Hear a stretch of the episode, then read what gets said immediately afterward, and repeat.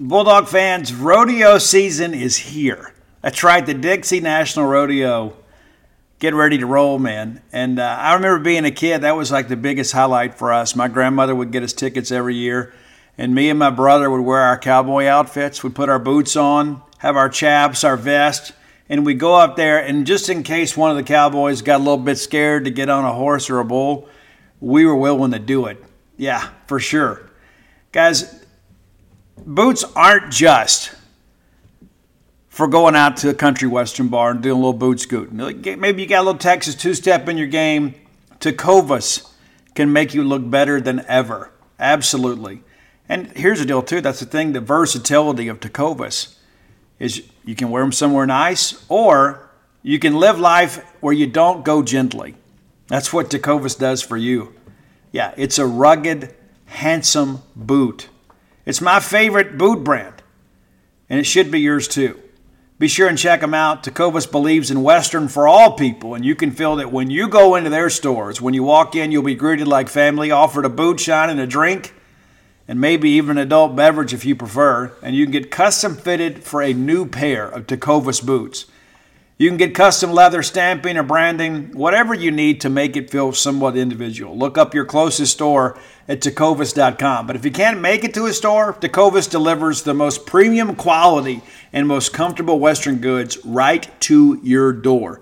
Visit tecovas.com. That's T E C O V A S.com. And you know what, partner? Point your toes west. Say goodbye to your credit card rewards. Greedy corporate mega stores, led by Walmart and Target, are pushing for a law in Congress to take away your hard earned cash back and travel points to line their pockets. The Durbin Marshall credit card bill would enact harmful credit card routing mandates that would end credit card rewards as we know it. If you love your credit card rewards, tell your lawmakers hands off my rewards. Tell them to oppose the Durbin Marshall credit card bill. Welcome to the Boneyard with Steve Robertson. As always, I am your good friend and host, Steve Robertson, here on the Maroon Friday edition of the Yard. Hope things are well with you today. I hope it's a payday for you, for you bi-weekly wage earners. I hope today is the direct deposit day for you. Probably already enjoying a uh, a nice breakfast, or perhaps a uh, a nice coffee on your way to work. How about that? So uh, it's a great weekend uh, for Mississippi State. Big night last night, the NFL draft in uh, Nashville, Tennessee. We'll get into some of that. We've got a big weekend coming up with the University of Georgia.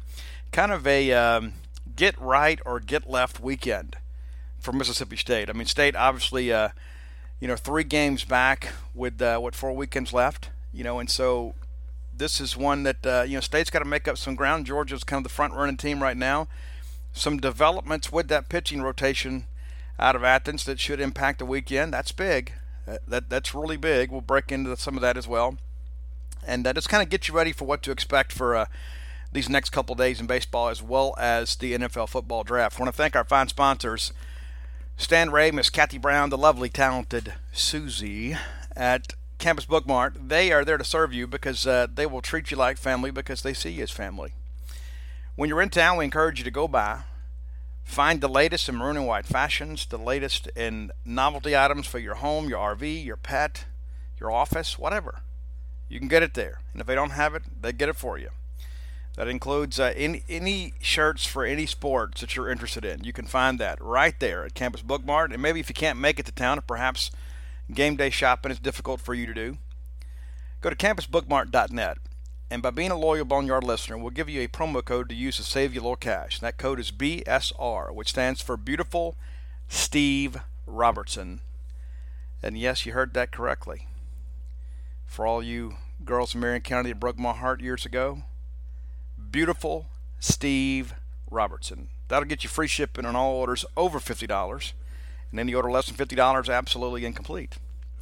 So huge night for Mississippi State football, and uh, kind of an emphatic statement. There was there, a lot of discussion throughout, you know, the pre-draft workouts and all the mock drafts, and the the thing that I have learned about life, outside of Joe Lunardi's early bracketology, there's nothing there's nothing more inaccurate than, than mock drafts, and, and we all love them. We love looking at them and talking about them but there's never any accountability with any of that. There's never any come back and say, "Hey, you know, you guys did this," and and then we'll be right back doing the same thing next year. You know, we'll be right back look at the mock drafts because the NFL draft is much different in recruiting. You know, in recruiting, it's the player doing the picking, but uh, you know, you, as a player, you don't really get a say in where you end up as an NFL player in the draft. You may get some say when you're a free agent, but uh, when you're being courted by others. But uh, but we look at those mock drafts, and so just about every Mississippi State first round guy that had a, had a grade on him, where there, there was any combination of the three. I think most people agree that Montez Sweat would be the first Bulldog taken, and then Abram and, and uh, Simmons would go later in the round, and some folks even had Abram going in the uh, in the second round, which is not unheard of, you know, for a uh, for a safety. Uh, but all that said, Mississippi State gets three first rounders. Very very emotional moment with uh, Jeffrey Simmons going going first and uh, being selected by the Tennessee Titans, and very very nice ovation for him there in Nashville. The Hail State Productions team was there, and we were able to see the moment when Jeff Simmons gets the call informing him that he will be the first round selection of the Tennessee Titans. Like the rest of you, very, very disappointed in the production decisions that ESPN took to uh, to show the video. The unfortunate incident that happened in Macon following Jeff's senior season before he enrolled at Mississippi State. Uh, I was actually watching the NFL Network because I find their their uh, commentary to be much better and sometimes it appears they uh, have a little more insight than the other networks. But uh, very disappointed because of the fact that uh, I am a person that believes in second chances, and I think uh, as and I tweeted last night that I, am very very grateful. As checkered as my past was uh, prior to getting clean and sober, a couple years there that I wasn't the best friend to have. But but all that being said, I'm very, very grateful to have grown up in the era that I did. There's a few reasons why. Number one, I got to see all the cool bands in person. You know, I got to see Motley Crue and Ratt and Ozzy Osbourne and all his great bands of the 80s that uh, kind of making a uh, triumphant return here. But also, too, I'm grateful that I didn't grow up in the smartphone era. Now, I will admit that the kids are probably a little more savvy, make probably some better decisions than we did, you know, back in the day. But I am unbelievably grateful that the worst decision of my young life at 18 years of age was not videoed and then sent out on a viral video around the country. And then it haunted me for the remainder of my life. I'm not going to sit here and defend a situation or excuse a situation. I'm not going to do that. That's all well documented. My, my feelings on the matter are well documented. But to bring that back up and to not show a single highlight if the, that's the video clip of Jeff Simmons, it's it's disrespectful. It is. It, it's absolutely disrespectful because the entire time that Jeff Simmons has been here in Starkville, he has been a model citizen. He has been a great ambassador for Mississippi State. He has been an honor roll student. He has been involved in every community outreach program that Mississippi State football has had, without question, without reservation. He has taken all the steps necessary to reform his image and it was an, an, isolated incident, not consistent with his character. And what's interesting, if you if you go and talk to those guys, even even the guys, Ole Miss recruiting guys, they'll tell you that uh, that incident was not consistent with what they knew before or after about Jeffrey Simmons. And most Ole Miss people will kind of slant things in their direction. There are a lot of Miss people that would lie even if the truth was better. But uh, but I digress. But this situation here anybody that had any interaction with Jeffrey Simmons or Coach Tyrone Short or anybody involved with Noxubee County football will tell you what a great guy he was, how strong his work ethic was, and how strong his character was. And then you have this situation that happens that's not consistent with his character. And then to have somebody ruin what should have been the best night of his uh, young life, it's very disappointing. And I think that the uh, the backlash that ESPN has received over that uh, production decision is, is warranted. But here's the best part about that. And I'm sure at some point there will be, you know, the, I know there was a civil suit filed years ago. I'm sure that'll be that'll be settled and they'll move forward and Jeff will be able to put that part of this saga behind them and and there will be some people out there on social media because social media oftentimes brings out the worst in us. That every time there's a problem with Jeff or there's you know Jeff has a bad day or something, somebody will bring that up. You know that's that's something's going to haunt him. But by and large, now that Jeff is in the club, he is in the fraternity, he is in the NFL, now it'll be about what he does on and off the field as a man rather than what he did as an 18 year old. He can kind of begin to close the door on all that. And good for him. And again, it's a situation that never should have happened. It never should have happened. And uh, I had a discussion when all that happened years ago, and I won't rehash the whole thing, but there are some people that I will say in the uh, in the media that I am very grateful are not members of my family. And what I mean by that is they, they would have sit they they'll sit there and let me get beat to death. They will just simply stand there and watch uh, as I'm as I'm beaten to death. So, but be that as it may, it is a new day for Jeff Simmons, and he can begin to kind of move forward with his professional life. And uh, very very deserving young man. He goes before Montez Sweat, which uh, I think that's probably maybe the surprise if you're a Mississippi State guy, because I think most people had Montez Sweat going in the top 10, and there were some players of lesser ability that were taken uh, ahead of Montez, and I'm, I'm confident. And Ian Rapoport broke that yesterday. Ian Rapoport, former Mississippi State beat writer for the Clarion Ledger, now with the NFL Network, does a great job. Love Ian. Ian broke the news yesterday that uh, Montez Sweat's heart condition had been misdiagnosed, and it cost him millions of dollars when it's all said and done. Uh, I don't I don't know that he has a, uh, you know civil litigation or anything, but uh, all that being said, I think the news of that initial report being labeled erroneous was too late to kind of remedy Montez's situation because I think a lot of people had him in the top 10 and then when this heart situation kind of uh, emerged, I think there were some people that said, okay, well, we're not going to spend a first round pick on him. So they had already made their contingency plans to take somebody else. And then on draft day, all of a sudden, the narrative changes, and I think it was just it was too late to kind of disengage and reevaluate and kind of recalibrate the draft process. And so he drops to the Washington Redskins, and it's so you know people talk about oh it's a free fall.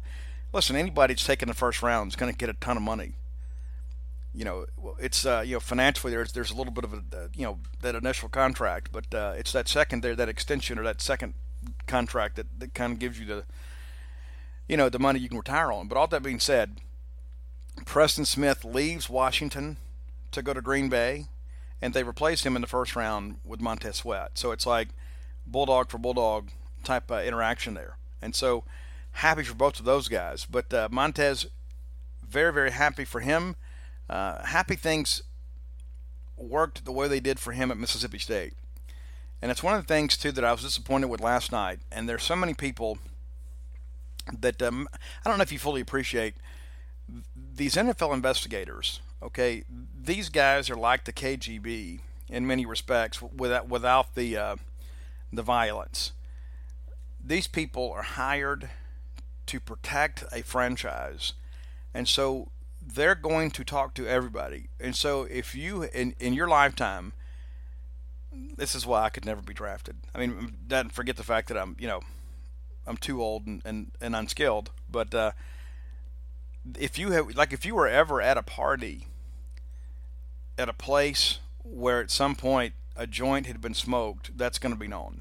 You know what I'm saying? It's just one of those things. We saw that with Fred Smoot. You know, when Fred came out, you know, Fred was at a party and while Fred didn't test positive, he was at a party where, where there was like a joint found in a couch cushion or something. And Fred dropped from the first round to the second.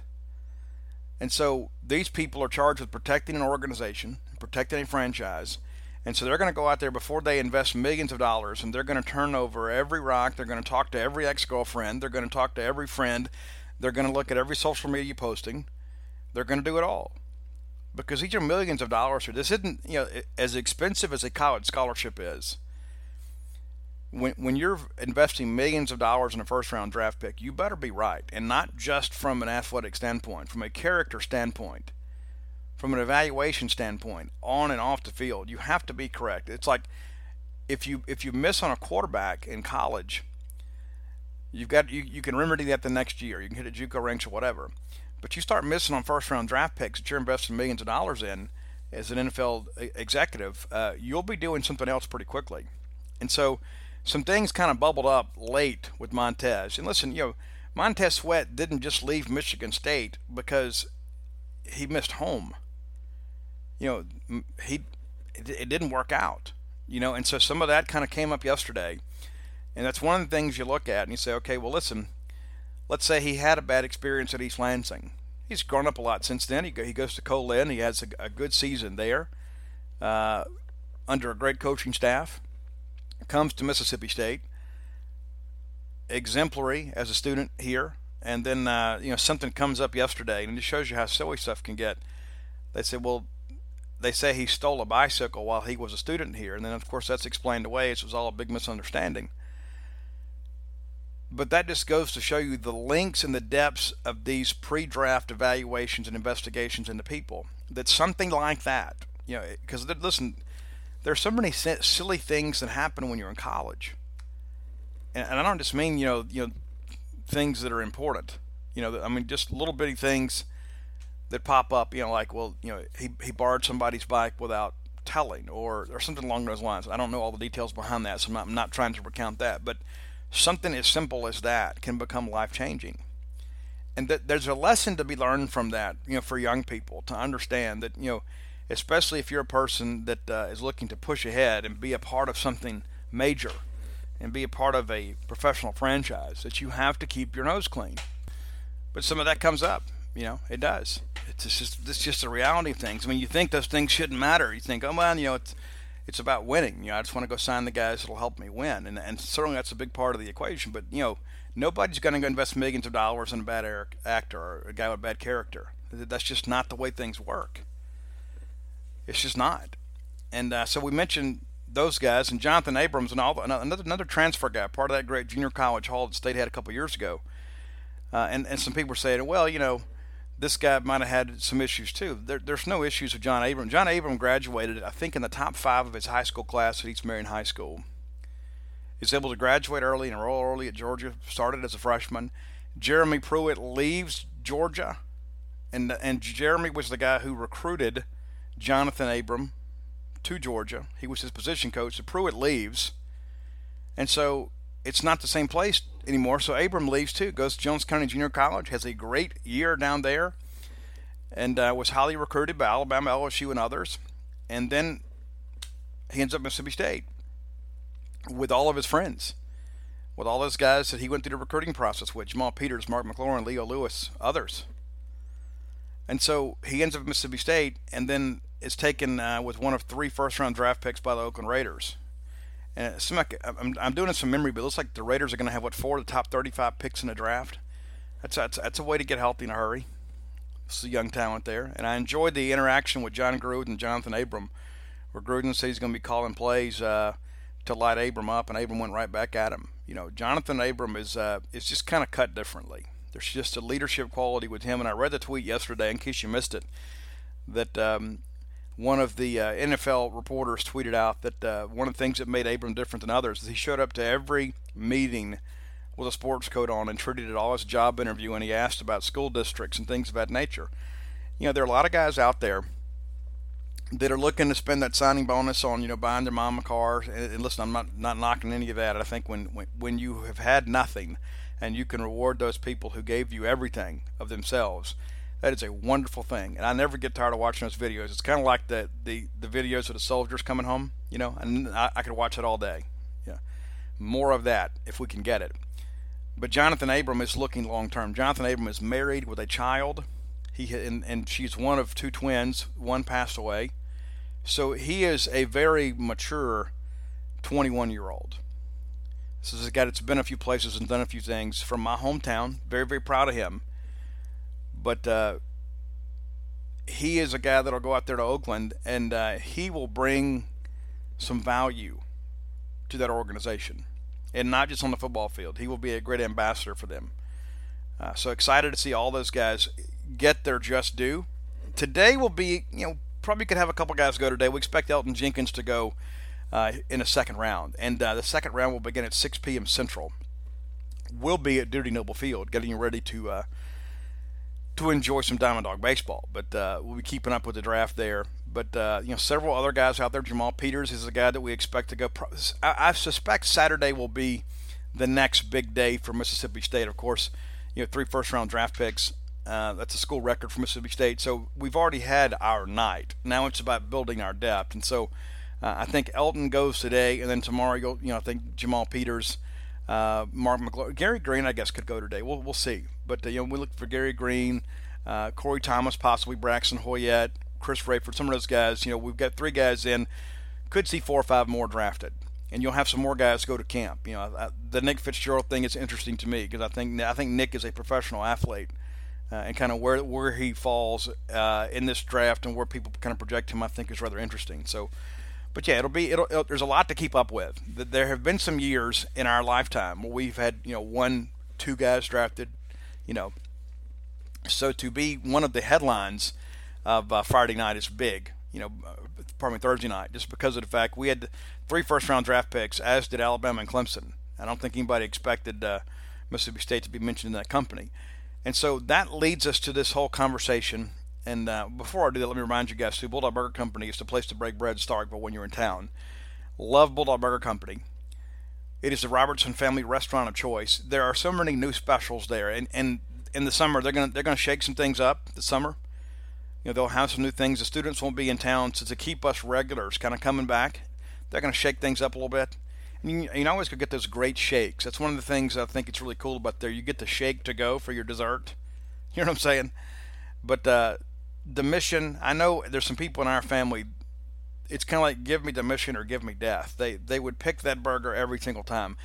One of the great delicacies in life is a great restaurant quality hamburger, and that's what you're going to get every time at Bulldog Burger Company. So when you're in town, we encourage you to go by. Bulldog Burger Company is the restaurant closest to campus in the Cotton District, within walking distance of the junction We encourage you to go by. Let those folks serve you. Bulldog Burger Company, the place in Starkville people go to meet. M E A T. So there's this discussion that pops up every now and again. And it happened on the genespage.com message boards last night. And, uh, you know, it's one of those things we let people kind of talk and, and uh, it, it kind of gets out of hand sometimes. But, uh, it's, it's, like, well, it's a tough pill to swallow to have three first round draft picks and lose five games last year. Okay, well, here's the deal. Number one, we have beat that horse to death.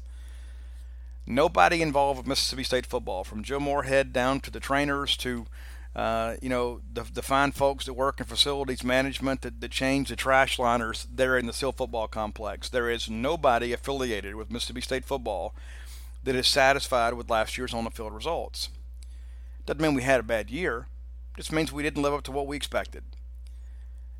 But that has nothing to do with the NFL draft. That has nothing to do with Thursday night's three first round draft picks. And there are some people, and you've heard the expression that uh, there are some people that can find, you know, the, the one gray cloud and a clear blue sky, sky, and that's kind of what that's about. It's like, well, yeah, we had these three first round draft picks, and how great it is for our program to show these guys can come in here and and uh, and and achieve their dreams and and be the first selections for for their franchises. That should have been the conversation. But instead, we've got to find a way to be miserable. We have, we have to we have to drag that old tired topic out. He said, "Well, you know, I know that I should be happy for these guys, but I want to I want to sit here and pout and suck my thumb a little bit because we should have won more football games last year."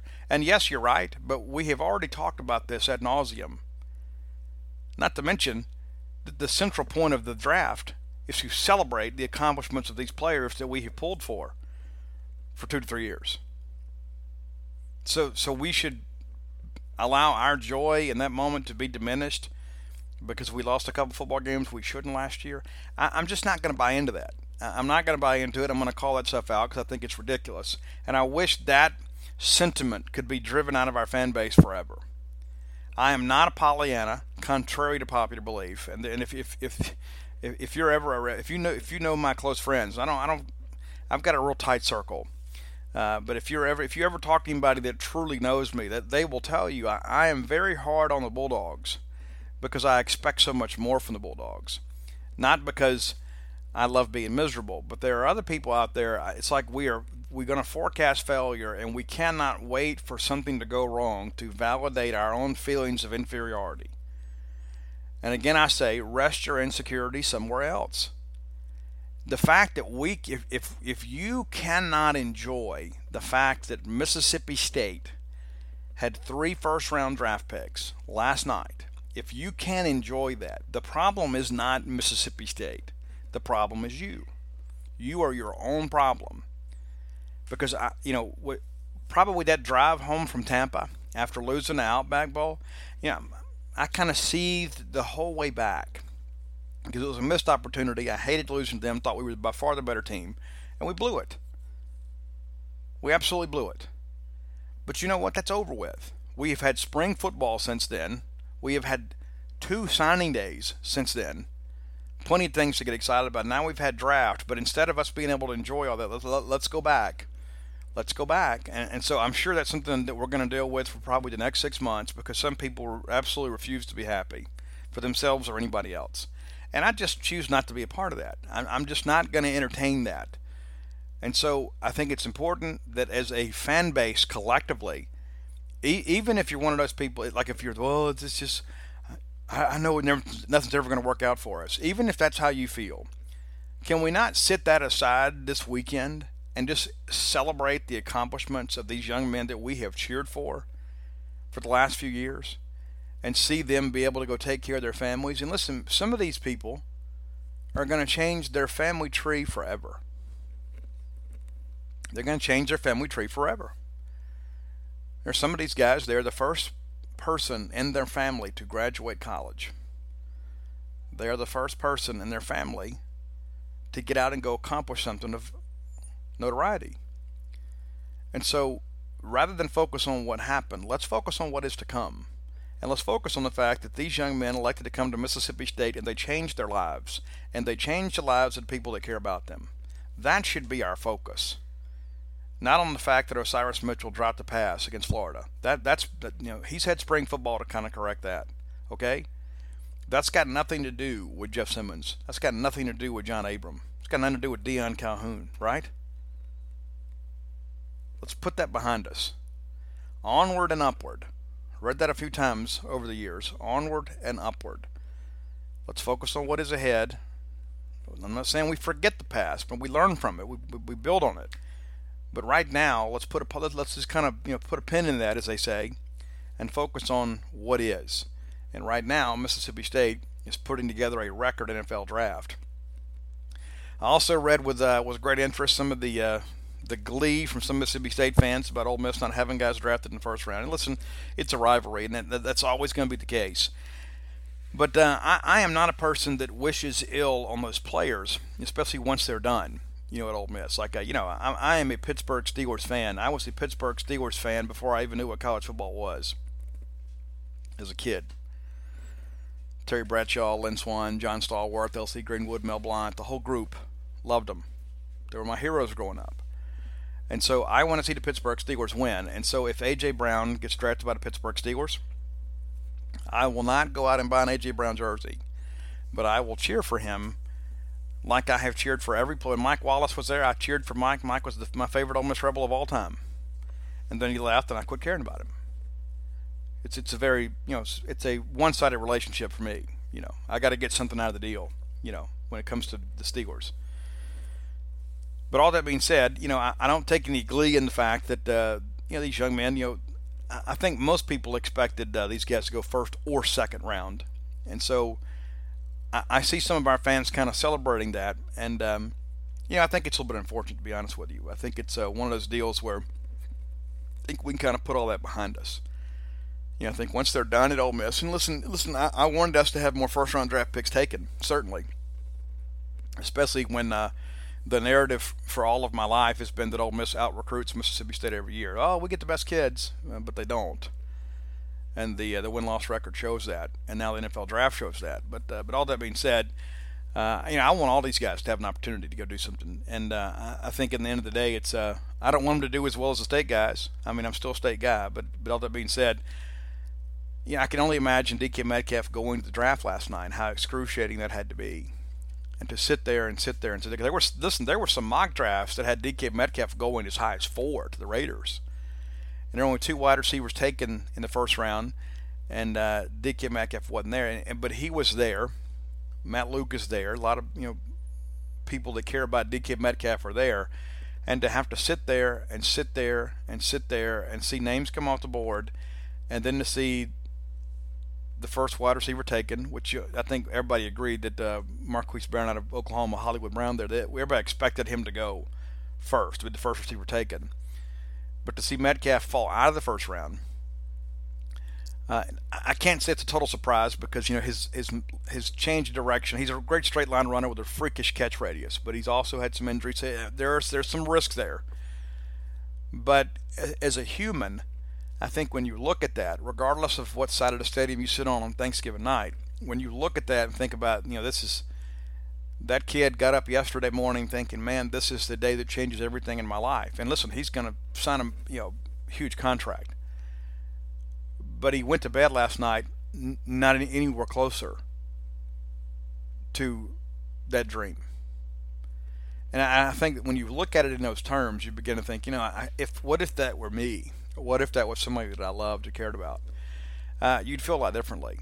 And so, I just think I, think once those guys graduate, you know, and, and you can pull against them all you want. But I think when it comes to matters like this, when it comes to the draft, it just, to me, it comes off a little tacky, you know, to wish ill on uh, on, on people, you know, trying to make a, a, living for themselves and change their lives and see their dreams come true. I mean, I, I you know, listen, I never wanted DK Metcalf to catch a pass when he was at Ole Miss ever, and and that's not about DK Metcalf. It's just because I, I just did, did, didn't want to see, uh, you know, Ole Miss win football games. But all that being said you know, now that he's done it Ole Miss, you know, listen, man, go get it done, kid. You know, and so uh, AJ Brown, I think most people expected him to be a second, possibly third round guy. You know, my I, the Steelers don't have a second round pick, but I, would love for AJ Brown to be there. And then, you know, I, have seen some people say Greg Little may be a Saturday selection.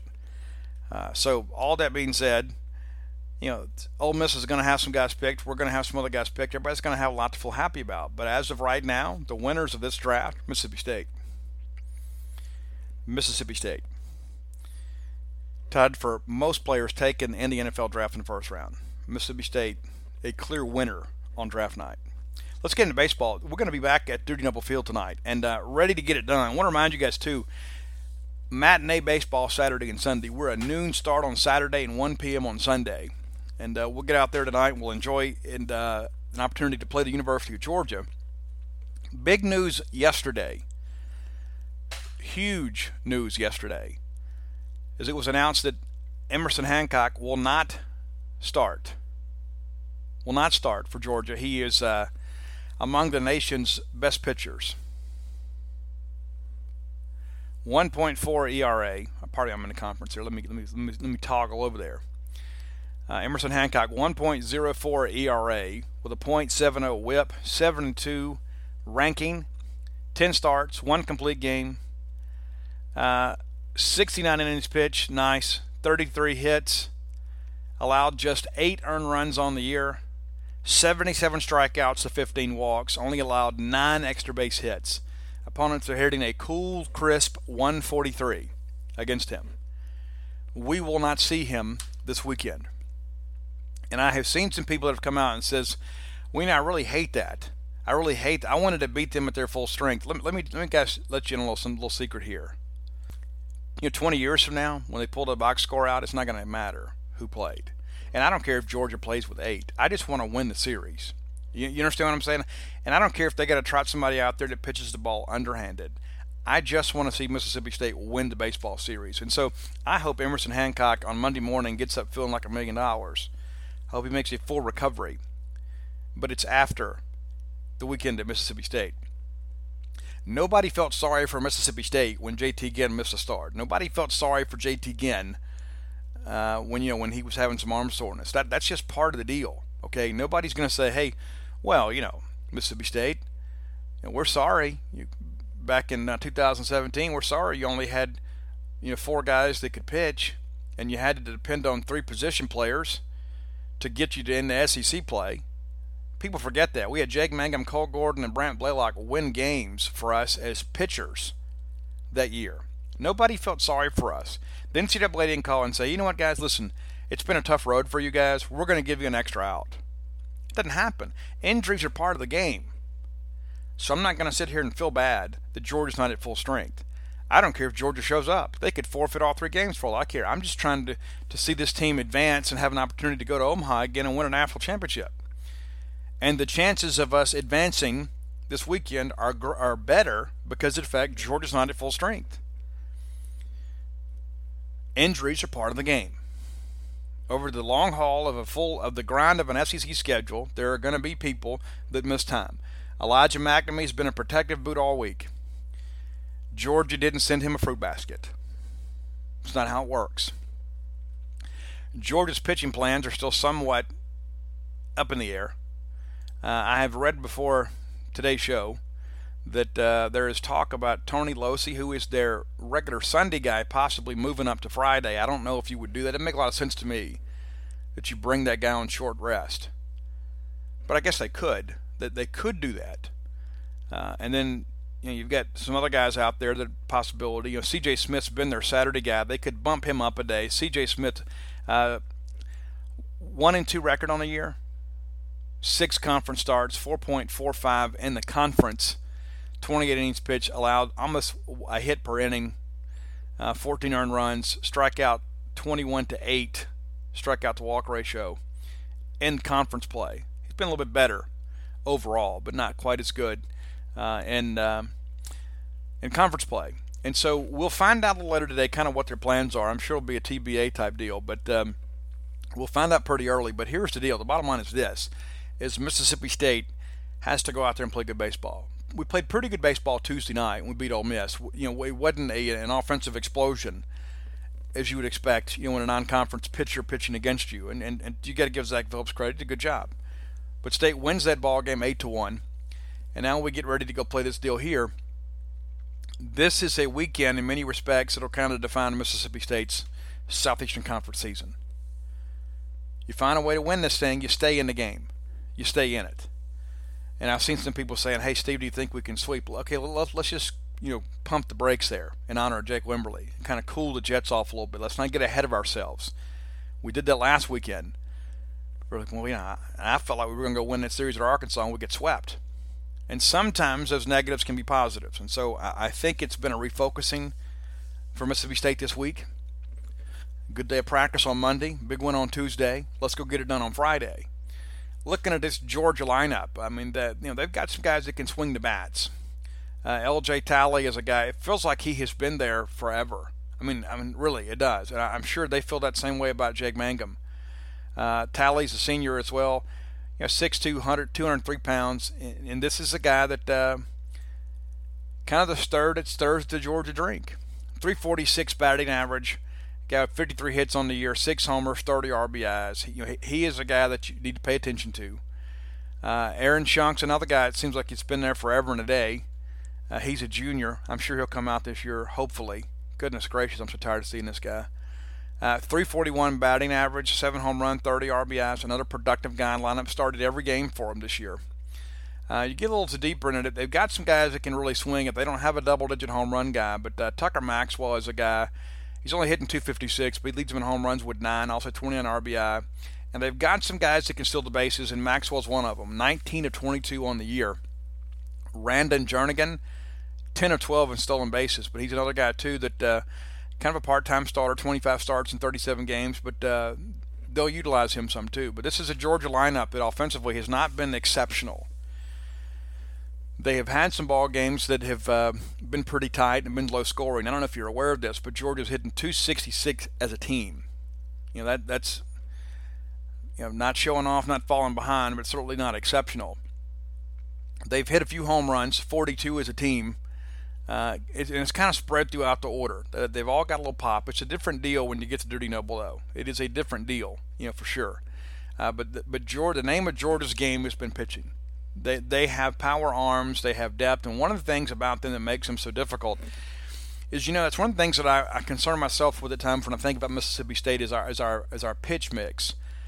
You know, sometimes even with Ethan Small, you know, we rely so much on the fastball and we were just kind of spotting at the fastball a little bit, and then we throw a little bit of a breaker, and, and sometimes a change when it's there.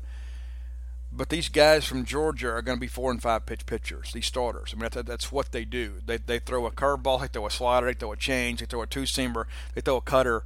You know, they've got a lot going on, and so the just when you think you figured them out that second time through the order, all of a sudden they add a different pitch to the mix to keep you off balance. And so that's going to be big for state. We've got to find a way to strike early. And any any runs early in ball games on Friday nights, they always seem to kind of stand up. And so You know, State gets to one run lead this last weekend against Arkansas and simply couldn't hold it. But when you look at who Georgia has faced this year, it's one of those things too. You look at it and you say, I mean, it's kind of crazy to think about. They have not had a difficult road series this year. They have not played a team in a big time environment other than their own until this weekend.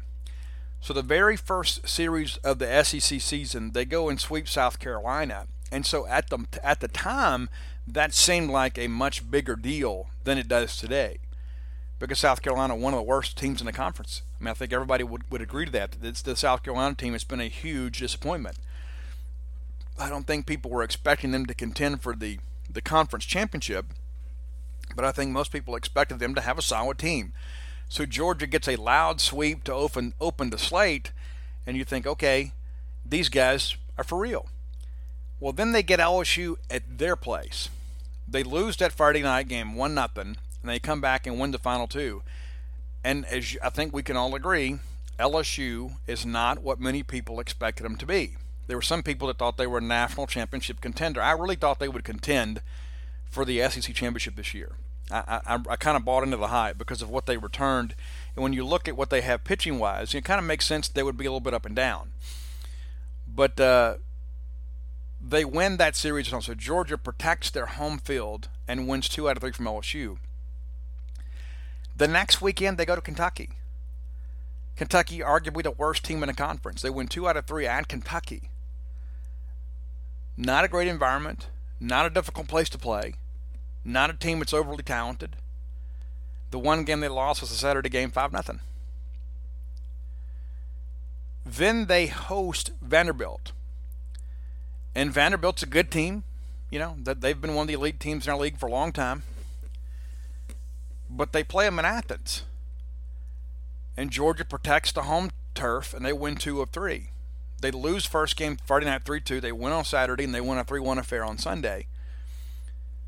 And it's one thing that you'll notice too with uh, with Georgia, but these pitching duels they seem to be at their best. Well, then they go on the road to Tennessee, and they lose two out of three to Tennessee. They lose, they get shut out Friday, pardon me, Thursday and Friday, and then they bounce back in Game Three and win seven one. And we kind of know from our experience at Tennessee, the ball flies during the day, which is what happened in that Saturday game and Tennessee doesn't have great Sunday pitching. Like everybody else, they're struggling to find a Sunday starter. And so Georgia kind of does what, probably a disappointment that they lost that series. But again, they go on the road, and Knoxville is not a difficult place to play baseball. It's just not. I mean, it's just there's there's no really atmosphere to speak of there. Then last weekend, Georgia hosts Missouri, and they get the sweep. And so when you begin to look at this thing and really kind of pick it apart here, you say, okay, well, they did the things they were supposed to do, but they have taken advantage of some really bad teams in the East and swept them. Right? And then the upper teams in the East have given them a little bit of trouble.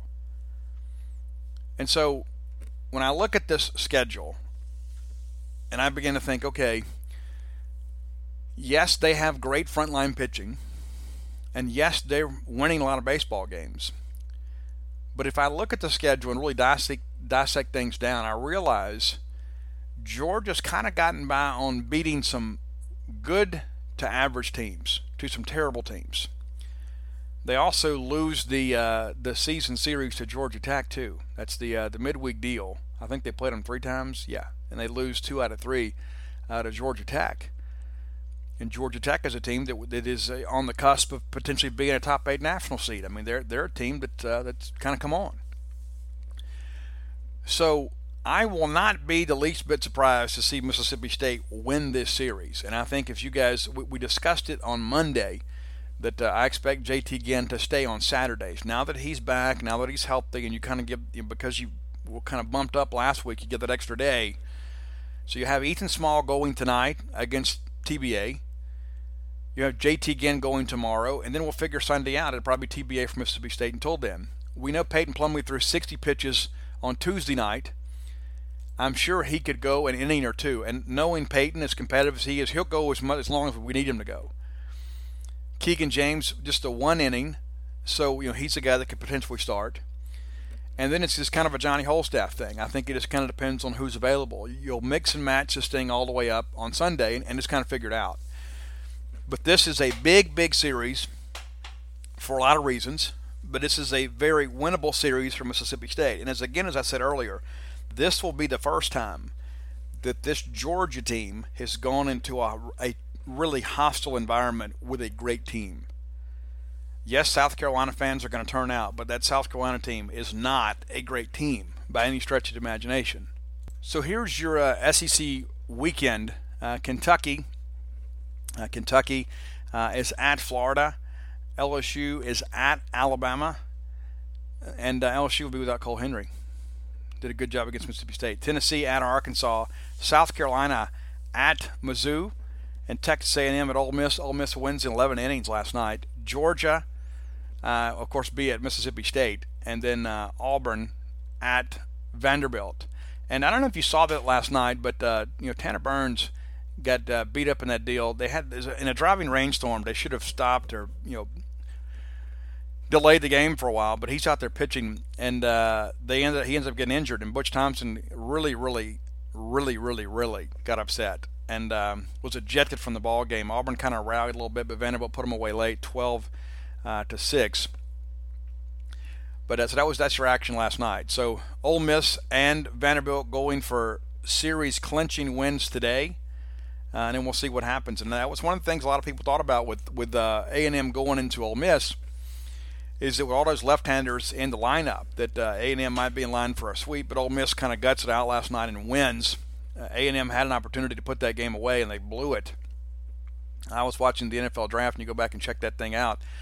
Uh, just looking at here, A&M takes a uh, let's see, Ole Miss scores two in the eighth uh, to tie the game, and then the, of course it's a scoreless night, and then they get to the 11th. A&M takes a four to three lead in the 11th, and then Ole Miss walks it off with uh, Thomas Dillard two RBI uh, base hit there in the end. So. Uh, big win for Ole Miss. Certainly needed it after losing two out of three to Auburn, and uh, we'll see what happens uh, you know, today for all them. But it is a big weekend, as they all are this time of year. We're looking at the the standings right now before we get out of here. Uh, as I mentioned, Georgia leading the pack right now. But yeah, and when you look at what's left for them, they got Alabama and Auburn left. You know, so it's one of those things you you look at the schedule and you begin to think, okay, there's not a lot of uh, not left, not uh, pardon me, not a lot of room to work with here but the bottom line is this: the um, you know Mississippi State's got some work to do to kind of get caught up in this deal, and uh, and the step one of that is is right now. Uh, but again, Georgia 13 and five, Vanderbilt now 13 and six, Arkansas 12 and six. That'll be interesting to watch, see how Arkansas kind of gets this thing together. Then A and LSU right there together, Ole Miss, Mississippi State, everybody kind of right there, log jammed there in the middle. In the East, it's pretty much Georgia, Vanderbilt, and everybody else they've already played head to head, so there's there's not a lot of room, uh, you know, not a lot of margin for error for the rest of us because uh, I think Georgia and Vanderbilt have the easier schedules down the stretch. I want to remind you guys too, if you if you haven't done so, go to StarkVillains.com and order your Stark Villain gear. I get messages from time to time. People say, "Hey, I just got my new stuff. We love it, and we thank you for your support." Again, StarkVillains.com. Get the Stark Villain shirts. It's it's t-shirt wearing weather and go outfit yourself with a new maroon and white or black and white Starkville Villain shirt. You can even get a hoodie and kind of plan ahead. Excited to be a part of that. I spent I spent part of the day on Thursday, and I'll be back up there on Monday at the Mississippi State Library. And uh, I have never been to the Grant, the Grant Library, the Presidential Library, and kind of looked at some of that yesterday. Uh, but I'll tell you, uh, Hunter Cloud, who is a sports editor for the Reflector, I spent some time with him yesterday. Kind of knows his way around up there but we're able to get out some uh, old reflectors.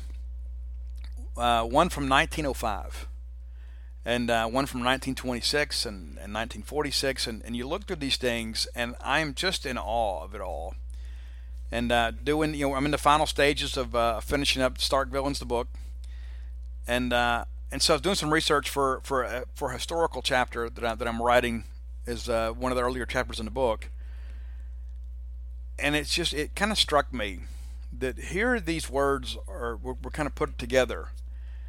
you know, by 19, 20 year old kids, you know, over 100 years ago. And I'm about to cite some of that and bring it to a new generation. I'm about to tell some of these stories again, you know, for new generations and document that going forward. And it's very humbling, you know, when you begin to think about, you know, these are people that that I would have never known or met, but their accounts of things that matter to us, we're about to breathe some new life into that. And uh, it's it's been one of the greatest joys of my life to write this book. And and I'm kind of I told my agent the other day I'm a little bit. Uh, I'm a little bummed because that part of the process is coming over. And so the creative process is, is ending. In about 10 days, I'll be done with that, and then we'll do some edits and rewrites and be finished with everything. But, um, but all that being said, uh, I'm very, very excited for you guys to read this. There are some stories about your university and about your football programs and the way that your students acted and that sort of stuff that it's incredible type stuff. I mean, you're going to laugh. And as I have said for many years, and I consider myself somewhat of a uh, Mississippi State Ole Miss rivalry historian of sorts. I'm very fascinated by the things that the two schools have done to each other over the years. But it's one of those things you look at and you kind of laugh and you realize this thing has been contentious from the beginning. You know, we have these carpetbaggers that show up in the media and they and they come in and say, well, you know, the rivalry is so toxic. Well, you, you, you got here six months ago. What do you know? You don't know anything and that there will be some stories you're going to read in this and you're going to think to yourself are you kidding me i've got some stories from the 40s and that's one of the things that i think is so great and uh, when i took an inventory of kind of the, where the book was headed because these things kind of take on life of their own i got a story from the 40s and i include an interview. From 1940s 1950s 60s 70s 80s 90s 2000s all the way to 2010s so this this book's going to span what eight eight decades? You know, so we're going to have actual stories from the people that were involved in them, that took part in these things, whether they be ball games or you know capers or you know egg bowl rivalry stuff. There's going to be some things, and there's some things you're going to look at, you're going to read it, you're going to be incredibly proud, not just at the fact that Mississippi State won a ball game or that something big happened for Mississippi State, but you're going to be so proud of the Bulldogs that came before you, people that kind of paved the way through some very difficult times for us athletically you know, some people that turned out and were part of things. And there's some tradition, some there's some egg bowl tradition stuff. When you look back, it's really really fun, and it should have been fun. But there were a lot of times we didn't win ball games, and uh, so as a result, there was some, there was some angst that built up. And then when we did win, it was almost like that we were stealing the birthright of the the school up north. So eager for you guys to see it, and uh, eager to share with you guys, uh, you know, some of these great stories. Well, folks, that's going to do it for today. We'll be back on Monday to kind of recap the weekend that was. We'll uh, we'll have an opportunity to, to recap the draft and and uh, the SEC baseball weekend. And uh, I am expecting a big weekend on both fronts for Mississippi State. I hope you are as well. Come join us at Dudy Noble Field as we prepare for Mississippi State to take on the University of Georgia in a huge SEC matchup. Until next time, it's all live our lives in a way we'll make more friends than enemies, and people can see a difference in the way we live. Everybody in your crew identifies as either Big Mac Burger, McNuggets, or McCrispy Sandwich. But you're the filet fish Sandwich all day. That crispy fish, that savory tartar sauce, that melty cheese, that pillowy bun. Yeah, you get it.